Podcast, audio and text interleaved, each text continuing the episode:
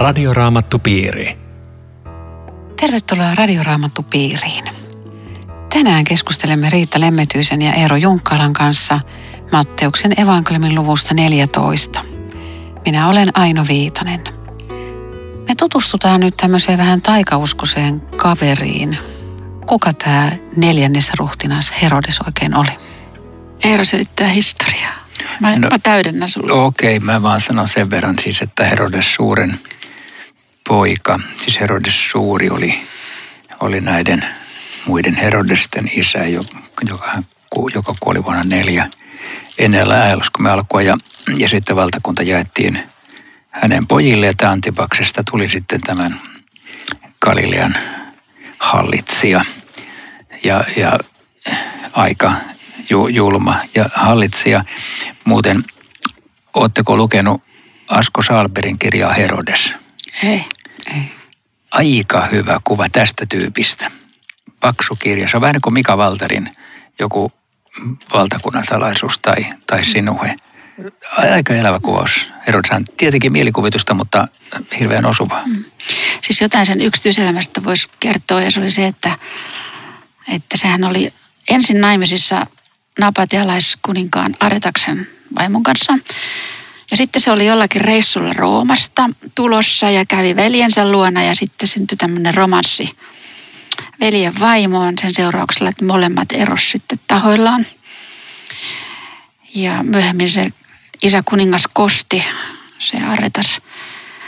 Ja Herodekselle ei ollut onnellista loppua. Hän joutui Rooman keisarin Tiberiuksen epäsuosioon ja karkotuksen koki Ranskaa ja siellä nämä molemmat sitten kuoli. Ei mikään onnellinen elämä, vaikka tästä luulee, että sillä miehelle kuuluu kaikki mahdollinen. Hmm. No hän epäilee, että Johannes Kastaja on noussut kuolleista ja, ja kun hän kuulee nämä Jeesuksen ihmetteot. Mutta siellä taitaa olla takana syyllinen omatunto. Hmm. Mitä, mitä tälle Herodekselle oikein tapahtuu, että hän alkaa epäillä tämmöistä? Mikä oli se tapahtuma?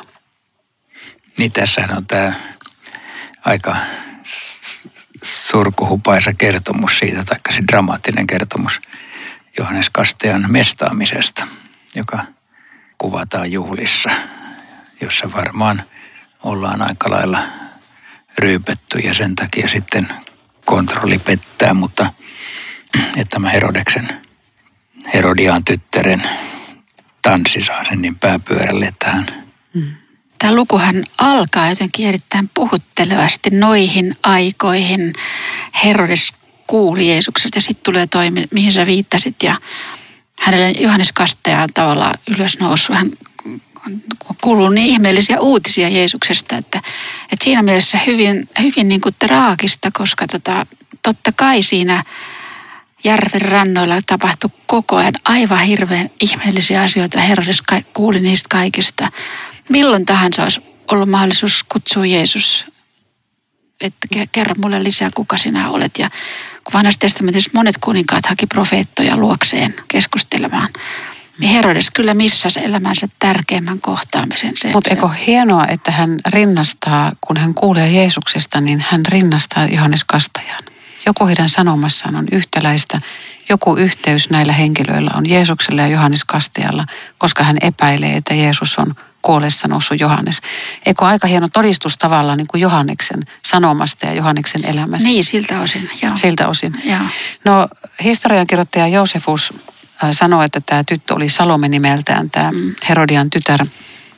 Ja hän tanssi sitten siellä valtaan astumisen vuosipäivänä tai syntymäpäivänä tai mitenkä tämä tulkitaan. Tuossa kulttuurissahan ei saanut julkisesti katsoa naista. Saati sitten, että siellä olisi joku tanssinut se, mikä tässä on kaikista järkyttävintä, niin mikä on ollut tämän äitin ja tyttären suhde, että tyttö voi äitinsä mm. yllytyksestä sanoa jakeessa kahdeksan, anna minulle nyt heti vadilla Johannes Kastajan pää. Mitä tämä kertoo teille? Siis yksi juttu, mitä mä mietin, mistä voisi olla kyse myös, on se, että totta kai kun Johannes Kastaja oli sanonut selvät sävelet, että tämä valinta on väärä ja Jumala on tahdon vasten, niin onhan sen vaimon kunnia loukattu verisesti myös, eikä vaan Herodeksen. Ja tämä voisi olla eräänlainen kosto, että tota, nyt mä haluan tuosta herrasta eroon. Kyllä, Va- kyllä, joo. mutta, mutta se, että se tytär suostuu. Niin. Että, mikä on niin kuin tyttären ja äidin suhde, että Sitä- kun äiti sanoo, että pyydä, tapetaan toi, pyydä sen pää, niin tyttö ihan sumeilematta tekee niin kuin äiti sanoo. Niin se on. Niin, ehkä, ehkä siis va- vanhempien kunnioitus monissa kulttuureissa on sitä luokkaa, että jos missä tai äiti sanoo, niin ei ole vaihtoehtoja. Mutta samalla tämä voi kuvata siis semmoisia juhlia, jossa kontrolleja ei muutenkaan oikein ole. Mm. No miten Mooseksen laki olisi voinut vapauttaa tästä, tästä tyhmästä valasta? Ah, onko sulla joku vastaus? Teit noin ovelan kysymyksen. Siis sehän kieltää vannomisen. Se, se on ihan totta, se Mooseksen laki.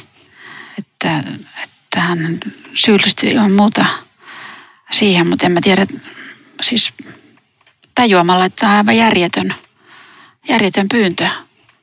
Sanot tyttärelle, että kuule, tämä menee jo yli rajan. Eikö, eikö synti uhrin uhraamalla? Eli jos, jos Herodes olisi halunnut nöyrtyä julkisesti ja mennä toimittamaan uhrin puolestaan, hän, hän olisi niin kuin päässyt tästä typerästä valasta, mutta hän ei halunnut julkisesti nöyrtyä suorittamaan sitä uhria. Joo, e- en ole koskaan ajatellut mm. tuommoista to, tuommoista logiikkaa tässä taustalla, koska mä olen ajatellut, että nämä, tämä ei varmaan Mooseksenlaista paljon piitannut nämä Herodekset, että Ei. Ei piitannut, mutta että olisi. niin, teoriassa varmaan, mm. joo. Mutta onhan se jännä, siis, tai, tai surullista, että kukaan pöytävierästä ei kerrota, että hetkinen, että ajatelkaa nyt vähän ja ei, ei noin. Kaikki, kaikki ottaa sen ihan tyynnestä, että no joo, että Näissä juhlissa Niin, tapetaan. kukaan ei joo. surun valittelua Niin joo, ja esitä. mutta Hallitsijat oli taas semmoisia despootteja, Niinhän että oli. mitä vaan. Mutta kai tämän kertomuksen kyllä yksi viesti on siis se, että tavallaan, että totuuden puhuja voi menettää päänsä. Eli ei ole helppo sanoa totuuksia toisten synneistä. Ei se ole kenellekään helppoa, eikä se taatusti ole Johanneksellakaan helppoa, mutta ja, ja, näin voi käydä, mutta se muistuttaa silti se ikään kuin sen synnin vakavuudesta ja totuuden puhumisen välttämättömyydestä. Ja olisiko siinä sekin viesti, että siis Herodes takas, siis se torjui Jumalan sana. Sinun ei ole lupa elää hänen kanssaan, sanoi Johannes. Ja sitten omille sanoille se varmisti, siis todella valalla vannoen lupasi, että mun sanat on nyt ne, mä päätän elämästä ja kuolemasta, että hetkä. Ja sitten hän leikkii, leikkii tämmöistä. Leikkii Jumalaa. Onhan raamatussa nekin sanat, että saa niinku puolison tyttären ja puolet valtakuntaa ja, ja nyt hän leikkii sitten tämmöistä ihme, Joo. ihme tota, suurta Ja siis miestä.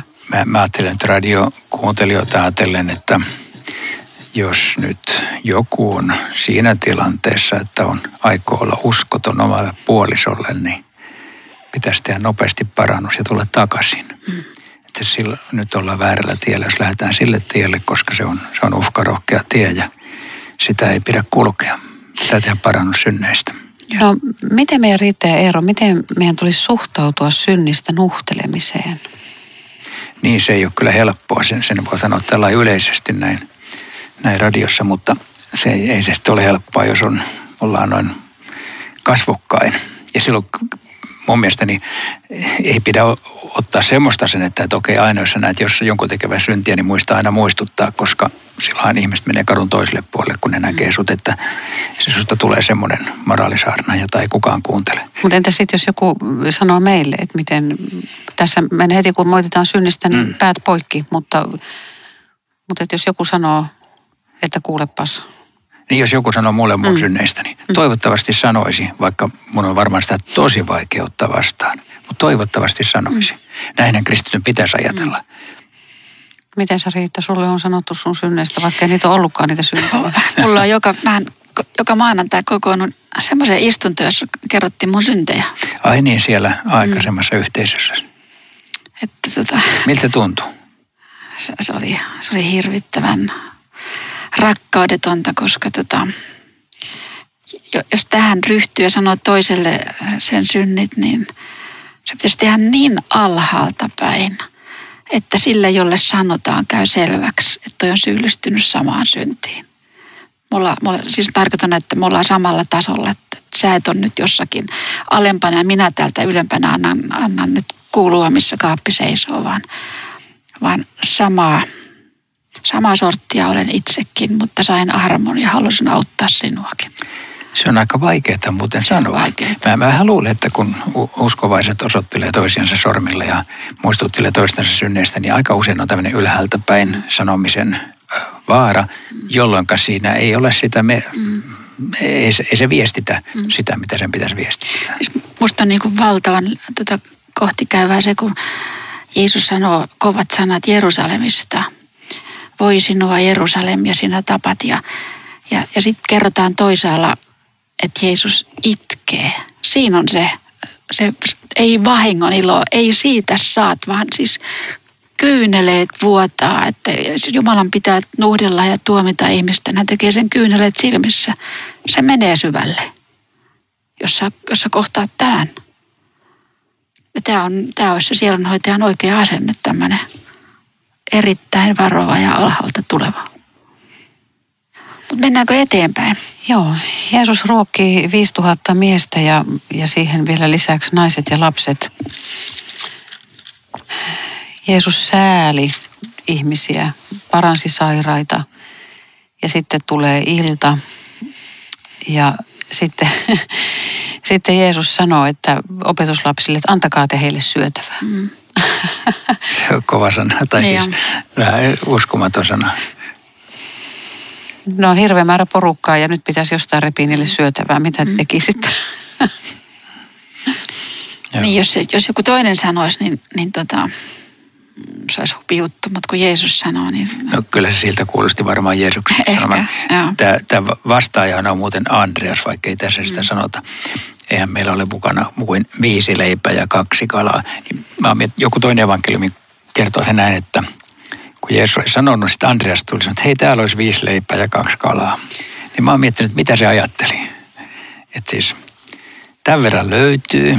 Mä, mä luulen, että ei se sitä kuitenkaan pilkaten tehnyt, mutta ei se varmaan tiennyt, että nämä, nämä muutetaan kaikille ruuaksi. Mutta mielenkiintoinen ja yritys, että hei, mm. tässä olisi Jeesus nyt jotakin.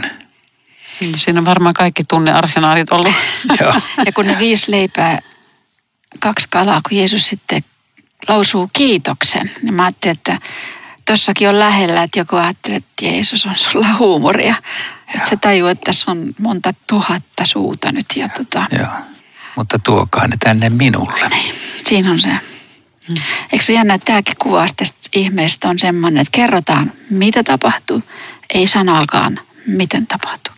Se on täysin niin kuin... Niin kuin mä ajattelin, että kun. Jeesus antaa niitä paloja ja sitten opetuslapset jakaa niitä eteenpäin, että missä kohtaa siinä se on muuttunut se leipä, Joo, niin kuin runsautunut.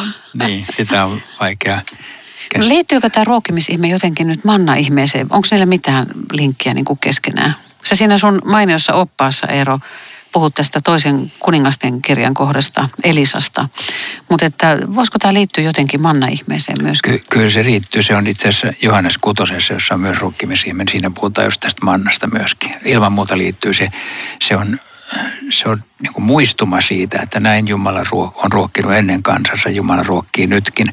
Että vaikka tämän sanoma ei ole se, että Jeesus ruokkii kaikki Galilean nälkäiset aina ja kaikkialla, vaan, vaan että tässä tapauksessa hän tekee poikkeuksellisen ihmeen, kuten Jumalan valtakunnassa on aikaisemminkin tehty.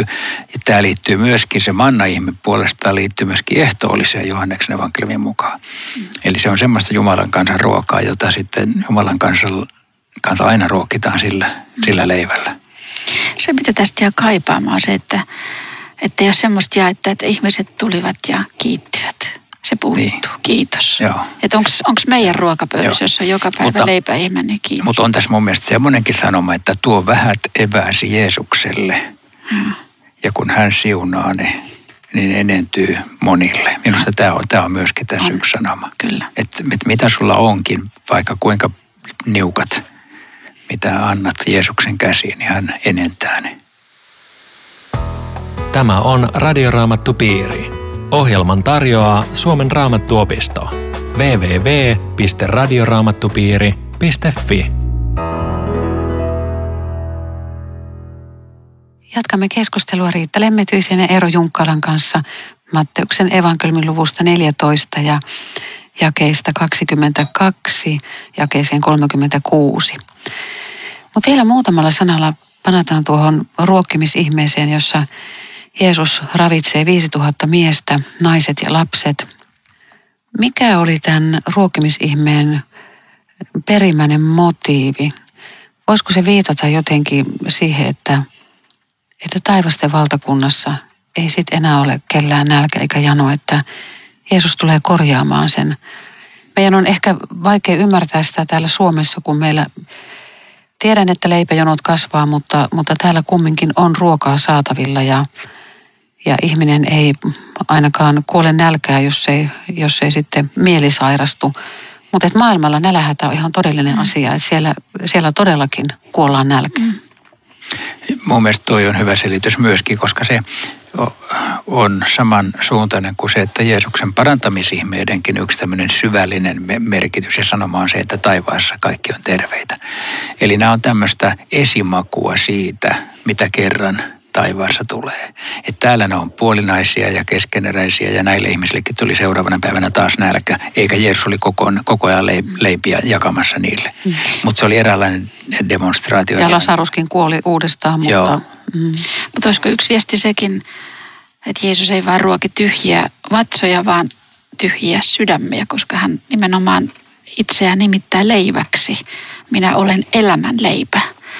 Eli, eli tämä ruumiin nälkä, siitä pitää, pidetään tässä huolta, mutta en, ennen kaikkea myöskin hengennälästä. Eli tässä on aika monta ulottuvuutta niin kyllä pelkästään Joo. tässä yhdessä kertomuksessa. Tässä menisi vaikka Joo. vielä koko Sitten mä viet, mietin vielä totakin, mutta en mä tiedä, onko mulla siellä mitään, mitään selityksiä tuosta 20, että tähteiksi jääneitä paloja kerättiin 12 täyttä korillista. Sillä, sillä luultavasti on jokin merkitys, kun sanotaan näin tarkkaan 12 täyttä korillista, mutta mä en löydä muuta yhteyttä kuin, että 12 Hei, sukukuntaa. Mä keksin. Hyvä. Mä sanon vielä tämän 12 sukukuntaa, jota vastaa Uudessa testamentissa 12 opetuslasta. Että se on tietynlainen niin kuin Jumalan valtakunnan mm. täyteyden merkki.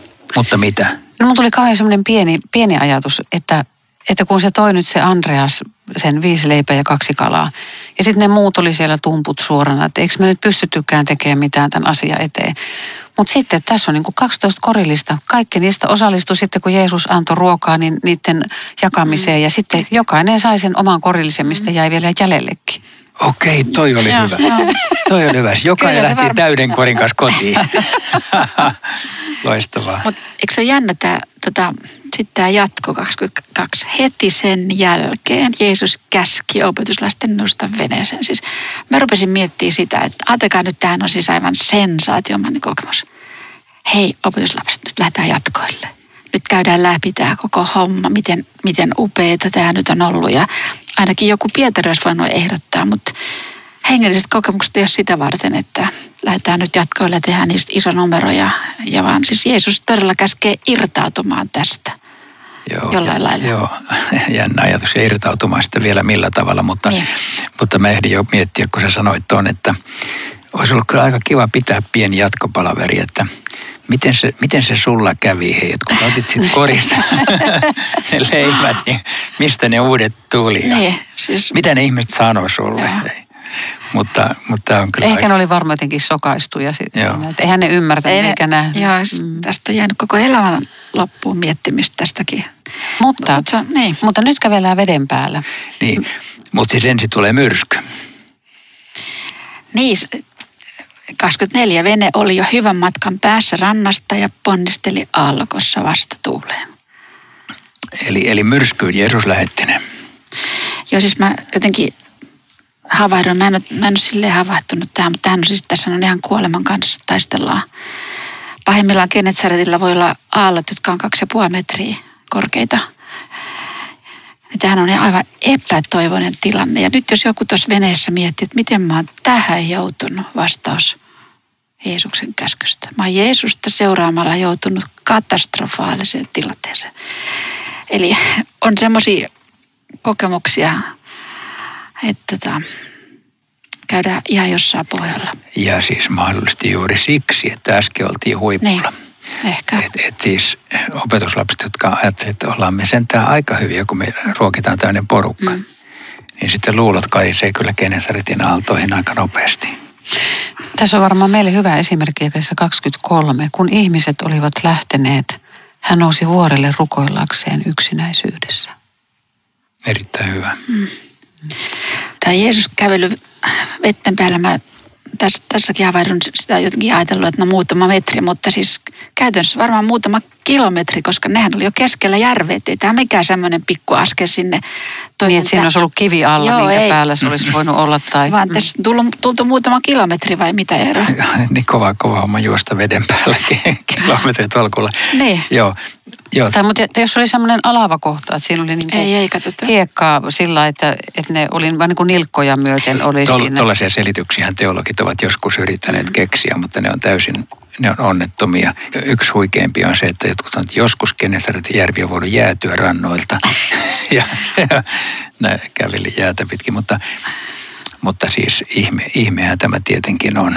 Siis kun ilta tulee auringon laskettua noin kello 18, ja tota, sitten neljäs yövartio on kello kolme, niin nehän on siellä keskellä järveä, että ei totisesti tuossa mikään jäätyminen auta eikä mitkään kivetkään enää auta, vaan tämä on siis todella ihme.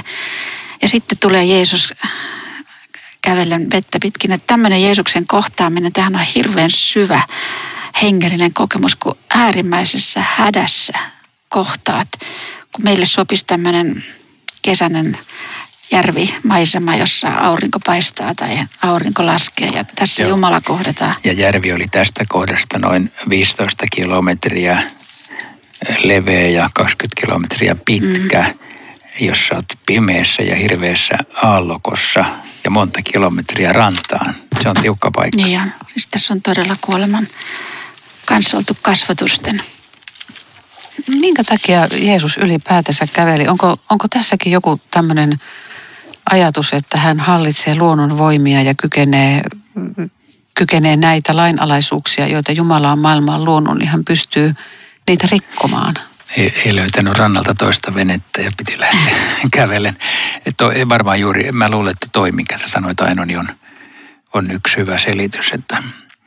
Mutta eikö se ole jännä, että kun hän näki Jeesuksen, niin hän puukkasi sen aaveeksi, mutta sitten kuka hän on, niin se käy ilmi, kun Jeesus puhuu.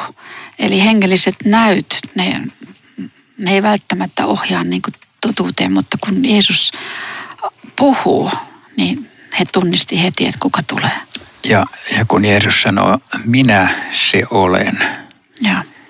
niin hän ei sano mitä tahansa, vaan hän sanoo lauseen, joka on Jumalan pyhä nimi, minä olen se, joka minä olen. Eli, eli siinä on siis valtava viesti, että jos, jos Aave sanoisi, että hei, mä, mä, mä, oon, mä, oon, mä, mä oon se Aave tässä, niin se ei paljon auttaisi, mutta siinä tulee Jumalan nimi, minä se olen. Tuosta Jopin alaviitteestä mä luin tässä niin aivan upeata tekstiä. Hän koskettaa maata, se järähtää paikoiltaan. Hän käskee ja aurinko pimenee. Yksin on hän levittänyt yllemme taivaan. Hän kulkee meren hyökyjen yli. Ja. Leijonan tähdistön hän on tehnyt Orionin ja Seulaset ja eteläisten tähtien tarhat. Suuria tekoja hän tekee, mm. tutkimattomia, ihmeitä, joilla ei ole määrää, ei rajaa. Erinomainen mm. hyvä kohta tähän. Ja varmaan tämmöisiin, tämmöisiin kohtiin Jeesus tavallaan liittyy tässä, että kun, kun Jumalan sanassa on mainittu – tämmöisiä sasoja. Nyt, nyt hän ikään kuin toteuttaa sen o, olemalla Messias. Joka, ja ja näissä myrskykohtauksissa on tämmöinenkin toisessa evankeliumissa, että kuka tämä onkaan, jota sekä tuuli että meri tottelevat. Mm. Jolloin niiden yksi sanoma on se, että, että kuka sinä olet Jeesus. Mm.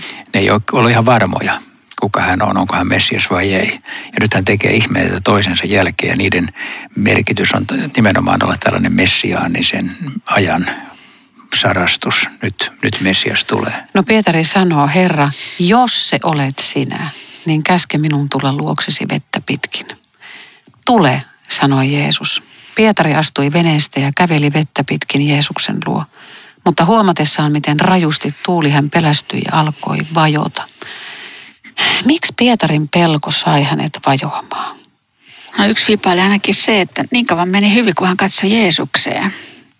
Mutta huomatessaan, miten rajusti tuuli, silloin se katse oli kääntynyt Jeesuksesta siihen, että miten kovasti Tämä, tässä. mua ahistaa tämä. Tämä on Älä, tosi on ahistava hyvä kohta. selitys, Ei, ei. siis, jos Pietarin pelko saa hänet vajoamaan, niin silloinhan me kaikki vajotaan. Et miten me voidaan olla pelkäämättä? No ja- niinhän me vajotaankin. No jos ei me pystytä olemaan, niin kuin, ei pystytä olemaan luottavaisia, niin sitten me automaattisesti aletaan hukkumaan. Niin, mutta se suurin ihme onkin tuossa, Herra pelasta minut, hän huusi. Niin siis ei me olisi kävelty noinkaan monta askelta ehkä kuin Pietari. Mutta ei sillä ole merkitystä. Siis mun mielestä sillä ei ole merkitystä, paljonko pystyy kävelemään niin sanotusti, sanotaan vaikka näin, että vaikeuksien yli tai sillä, vaan sillä on merkitystä, että mä tiedän, mistä mä avun saan. Ja, ja kun mä katson Jeesukseen, niin aina kun mä vajoan ja mä, jos tätä kuvaa voisi näin käyttää, niin jo, joka päivä mä vajoan johonkin. Ja joka päivä mä tarvitsen Jeesuksen apua. Se, Että mä, tässä että mä mm, uppo ihan kokonaan. Mm. se, mikä tässä on lohduttavaa, on tuo jakeen 31, että sitten kun se alkaa vajota, Jeesus ojensi heti käteensä, tarttui häneen ja sanoi. Mutta miten te ymmärrätte tämän Jeesuksen puhuttelun? Missä sävyssä se on sanottu ja mitä se tarkoittaa? Vähäinenpä on uskosi. Miksi aloit epäillä? Onko se niin kuin syytös vai, vai mikä Joo. se on? Toi on hyvä kysymys, jo mä, mä en vastaa vielä heti, siis Riitta saa vastata, jos osaa. Mutta toi vähäinen on siitä hauska sana tässä yhteydessä, että mä joskus tutkin, että kenestäkään muusta tai kenellekään muulle ei sanota, Jeesus ei sano, että on vähäinen usko kuin opetuslapsilleen. Ja sitten joillekin se sanoo suuri usko. Mutta esimerkiksi yksi, jolle se sanoo suuri usko, on kananilainen nainen, joka vaan huutaa Jeesusta avuksi ja huutaa ja huutaa ja huutaa, eikä tee mitään muuta kuin huutaa. Ja Jeesus sanoo, että suuri on sinun uskosi. Ja jos naiselta olisi kysytty, että on kyllä suuri usko, niin sanotaan, no se kertomus muuten tulee täällä kohta. Mm. Niin tota, varmaan sanoo, että ei voi olla mitään uskoa ole. Mutta mä huudan Jeesusta avuksi. Mutta mä en ole vielä vastannut sen kysymykseen. Vastaa Riitta, jos osaat. tätähän, tätähän tulkitaan niin, että mitä enemmän sä uskot, sitä enemmän sä koet ihmeellisiä juttuja. Ja näin se Pietarikin olisi selvittänyt tämän koko homman, kun se on ollut vaan tuota suurempi usko. Mutta jos tämä olisi nyt se tulkinta, niin sehän tarkoittaa sitä, että me, meidän katse kääntyisi koko ajan omaan itseen. Onkohan siellä tarpeeksi uskoa ja onko se nyt yhtään lisääntynyt. Ja koko se uskon keskus, niin se, se kääntyy minuun itseen ja mun hengellisyyteeni. Ja, ja tämä ei olisi evankeliumi, tämä koko kertomus, ellei Pietari olisi alkanut vajoamaan. Meillä olisi käynyt ihan samalla lailla, niin kuin Eero sanoi. Mutta se, mitä Jeesus varmasti pedagogisesti opetti, oli se, että opi katsomaan kaikessa minua. Mä kannan sun heikkoa uskoa. Oot Pietari, mä rakennan sun, sun päällä vielä seurakunnan, mutta, mutta muista tämä katse, katse minuun, niin, niin tota, sinun toi on, kannetaan. toi on tuommoista toi sana, äh, sanamuoto, katso Jeesukseen, katso Jeesukseen. Mitä se on käytännössä se Jeesukseen katsominen? Joo, joo, mutta se oli kuitenkin hyvä vastaus, tuo Riitan vastaus. että, että, että siis äh, niin kauan kun mä tuijotan omiin mahdollisuuksiin, niin mä oon heikoilla. Ja sitten kun mä sanon Jeesukselle, äh, Jeesus, sinun luotan- Hoida se homma. Hoida se homma. Sinua seuraan, sun varassa sun kaikki, anna kaikki anteeksi ja pelasta. Silloin mä oon kuivilla, silloin mä selviän, silloin mennään. Radioraamattupiiri. Kiitos jälleen mukana olosta. Rukoiletko Eero tähän loppurukoukseen? Niin Herra, kyllä me omassa voimassamme olemme niitä pietareita, jotka vajoavat, mutta tänään me tahdomme luottaa siihen, että sinä nostat ja kannat ja pelastat. Tartu käteemme ja vie meidät perille. Aamen. Tapaamisia jälleen viikon kuluttua. Radioraamattupiiri. www.radioraamattupiiri.fi